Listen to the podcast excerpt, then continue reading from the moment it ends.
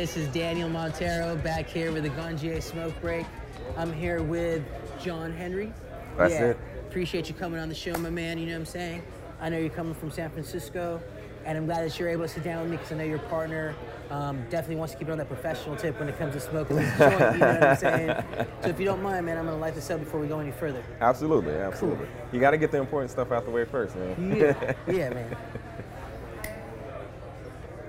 I keep on trying to tell him like this is a professional part of our industry, man. I think it removes the ego, allows us to connect a little bit better. 100%. It's just like we're just chilling on our own time, you know what I'm saying? 100%. That's the goal. Like we were talking about, to demonstrate what real cannabis culture is, you know what I mean? Absolutely, absolutely. What do we have the fine pleasure of this evening, man? Some of that original glue. They're not calling it Gorilla Glue anymore because of the lawsuit that happened. So uh, it's original glue. You know Okay. what I'm saying? Okay. But it's organic, it's indoor, definitely some strong indica. Okay.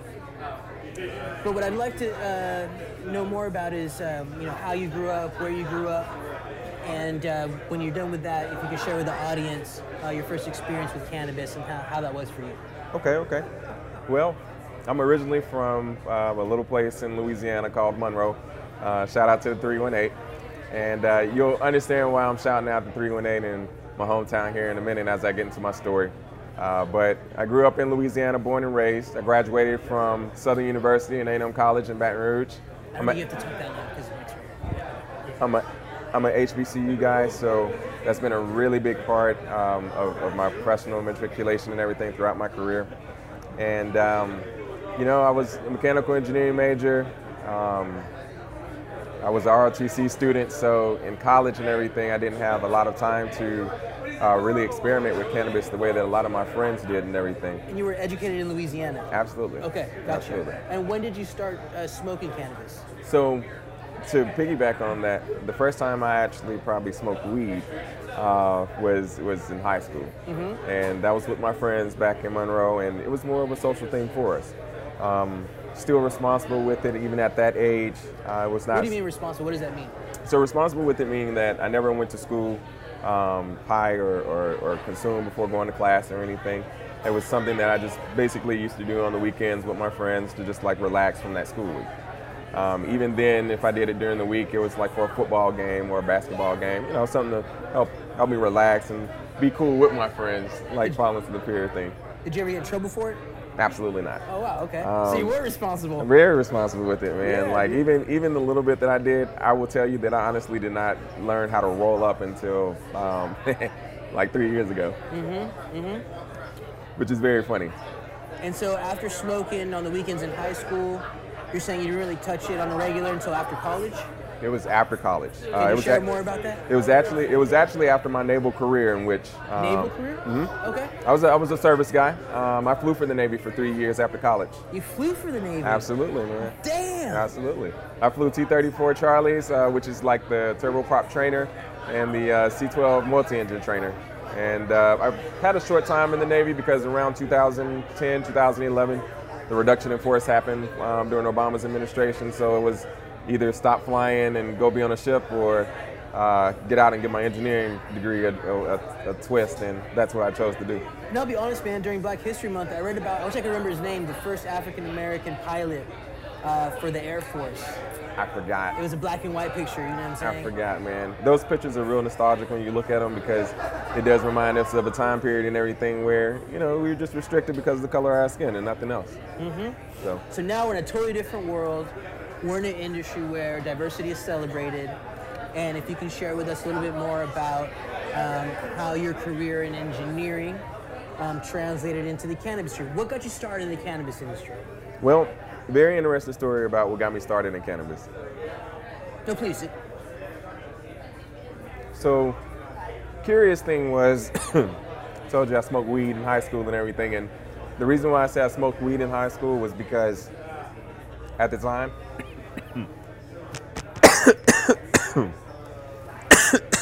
excuse me, um, I'll, I'll start over on that one. Yeah. Um, the reason why I said I smoked weed in high school was because actually the quality of the weed back then, I still remember it. It was just like that real brittle, still had the seeds in it. Like you could tell, like it had definitely maybe been trafficked in uh, in an orifice that it shouldn't have been in or something.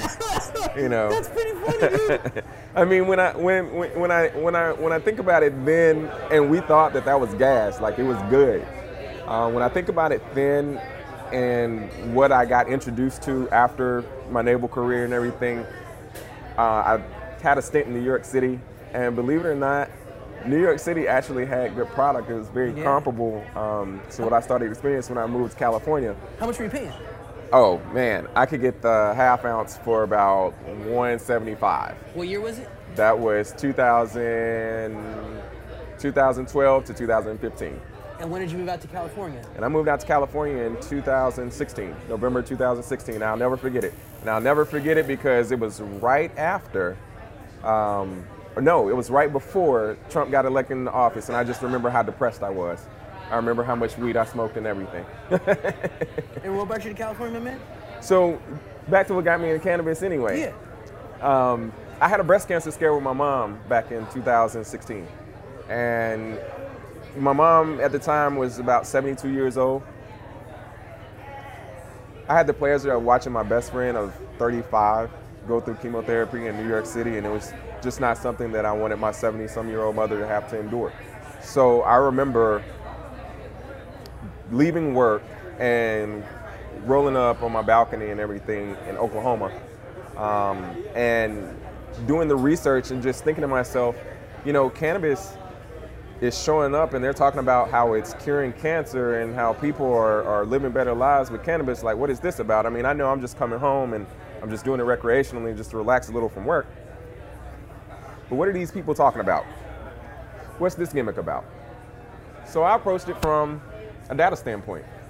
I remember researching online and watching all these YouTube videos and reading all these articles about different types of illnesses or health conditions that cannabis was legitimately helping. Mm-hmm. And when I say legitimately helping, I mean to the point where I was watching anywhere from old men to babies to dogs literally stop shaking after somebody squirts RSO or a little bit of tincture into the mouth. Mm-hmm. And I remember calling my mother and I told her, I said, we hadn't even had that conversation with the doctor yet, but I said, if you get to a point where they tell you you need chemotherapy, I said, I'm looking for jobs in California right now. I said, before we do anything with chemotherapy, I'd much rather you come out to California and try this cannabis thing that they're talking about. And I was die hard for it. And I just remember continuing to research and research and learn. We were very fortunate. Our family was very blessed. My mom only needed a few rounds of radiation. She didn't need the chemotherapy. But at the same time, this is a woman that started crying in November when I told her that I was quitting my job at Whirlpool, Lean Six Sigma Black Belt, rising global engineer, whatever, and coming pursue entrepreneurship in cannabis because one, I think NBC had released a special about how the cannabis industry was this multi-billion dollar industry, but there were no black people in it. Where were the black and brown faces that have been literally incarcerated right here. for decades? Right here in our faces, like right here in our eyes, right? And yet, I'm literally watching and helping you, some of you guys at the same time navigate this licensing process because it's literally a professional and compliance game. Yes, and taking a step back, James Henry, share with us about your brand, where you're based out of, you know what I'm saying? Absolutely. Thank you for that. So James Henry SF, we're based out of Oakland. We are a social equity. Uh, we are a social equity brand out of Oakland. Um, and I didn't know that. Yeah, and man. we- and we're very proud about that. We have a social equity partner that you guys will meet soon. Um, she's a she's a she's a wonderful person. Like we would not be able to operate here or participate in any of this without Blair. Why James Henry? So James Henry, um, my business partner's name is James, and Henry is my middle name. And we wanted something very classy. We wanted something very elegant that would roll off the tongue, like a Remy Martin or a Jack Daniels. Um, and we wanted something that was going to battle some of the negative stigma surrounded around cannabis consumption. So we sat down with the Knox family, who is a family of doctors um, that really understand cannabis and really understand the endocannabinoid system. And we said, is it really bad for people to consume throughout the day? Um, and if they do consume throughout the day, what should they consume throughout the day? What different phenotypes, what different cannabinoids, what different type of terpenes, what, how should we approach this if we literally wanted to medicate someone throughout the day? And so with that, we came up with our three proprietary formulations with BAS Research in Berkeley. And we basically have a really unique system that is very simple and it allows a person to consume CBD during the daytime when they have tasks to do. So our college students really like it, but my, my mom in her 70s really likes it because it breaks her out of her anxiety. She's not. Oh, she's, oh, go ahead. I'm good. She's not studying for anything, but the college students really like it because it has a Vyvanse Adderall effect. And go ahead. Is there any THC in that CBD? Mixture? Of course, you okay, need a little gotcha. bit. You always need a little bit of THC with the CBD to feel those therapeutic effects. What's your ratio? The ratio is a five to one.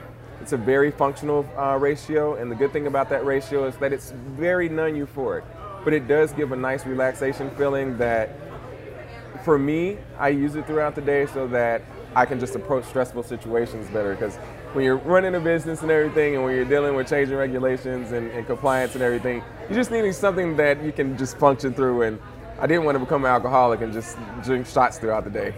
truth, truth. And how about your nighttime formula? What's the, what's the other two blends you're talking about? So when you're done being a responsible adult during the day with the CBD formulation, we do have an evening social formulation that's a very non-racy sativa. It's got a really nice headband effect that's very pleasant and it's very uplifting and bright. It makes you laugh a little bit. So it really brings out that social element in people that have a little bit of social anxiety or might be shy. Mm-hmm. Um, and if you don't feel like being around anybody, that's okay. Uh, we have our weekend retreat formulation, which is our indica formulation. And it's a really chill formulation. We derived it from Granddaddy Purple, so it has a very nice terpene uh, texture on it. The really good thing about our hardware is that we use really nice CCELL hardware. It's all stainless steel and glass. There's no plastics in it. And if it didn't come from the cannabis plant, then it's not inside of our pens. Mm-hmm. And even the way that we balance our cannabinoids with our THC, with our uh, terpene content. It's even meant so that you don't have some of the issues that they talk about in the vape industry with um, the heavy metals and things in our cartridges either. And so we're very happy and very proud about the brand, um, and we're excited about where it's going in the future too.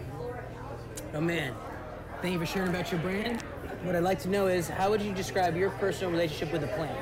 Ah man, um, my personal relationship with the plant has just been ever evolving for a very long time, and I didn't even realize it. Um, I didn't realize that when I was consuming cannabis in Oklahoma and everything, it just it wasn't because I was bored. It was because I have a little insomnia, and cannabis helps me stay asleep at night. Um, when I had the breast cancer scare with my mom, and I started looking into the medicinal benefits of cannabis, I really have gotten into a place where I don't even take aspirin if I have a headache. I rub cannabis topicals on top of my temples and my head or I'll take a tincture or something besides going to like a chemical or a synthetic to put inside of my body. Now, don't get me wrong. Um, you know, I'm from the South, so I eat my fair my fair share of, of, of sausage and boudin and etouffee and all of that. But I got to admit, um, when it comes when it comes times to like the chemicals and the things that you know has been pushed upon us as American citizens and everything, you know, I I, I, I do question it sometimes. And so my relationship with the plant has been one that has really connected me to being aware of those type of things and understanding pesticides and cannabis actually helped me understand pesticides and food. So even the way that I go to the grocery store has changed because of the relationship with the plant. Um, and if I have to tell anybody anything about that relationship with the plant is that everybody's relationship is different, it's unique. You have to explore. You you you have to get out there. You can't let one bad experience or, or what the, the negative media says about cannabis consumption fool you. This is a plant that connects us all. I have never seen anything else, man, that has connected all races, ages, sex. I'm talking about political beliefs, religious beliefs, and sit down in one place and just for that moment, not even think about anything except for being able to sit down and enjoy what this plant has to give people. And that's more than a high. That's more than a than a than a heady trip. It's community. And that's the powerful thing about the plant. And I think what you're saying too is cannabis culture. And what does cannabis culture mean to you? Cannabis culture is everything. I mean, when I say it's everything, it's what makes the plant the plant. The whole reason that we know about these medicinal benefits of cannabis and these potential benefits of cannabis is because people have been healing themselves for years without any of the science even being written about or researched about. people have been literally doing this for years, and the fact that it's gotten out the way that it has, it's an international conversation. And when I say that cannabis connects us, cannabis connects us internationally. It's an international conversation. People around the world talking about cannabis. You know, of all the things to talk about, like they're talking about this. And so, cannabis culture is something that I'm glad that I got a chance to come out to California and really experience and talk to some of these originators of the culture, these people that live and die for the culture like yourself, man, because the way the cannabis industry is moving now, I see a lot of commercialization.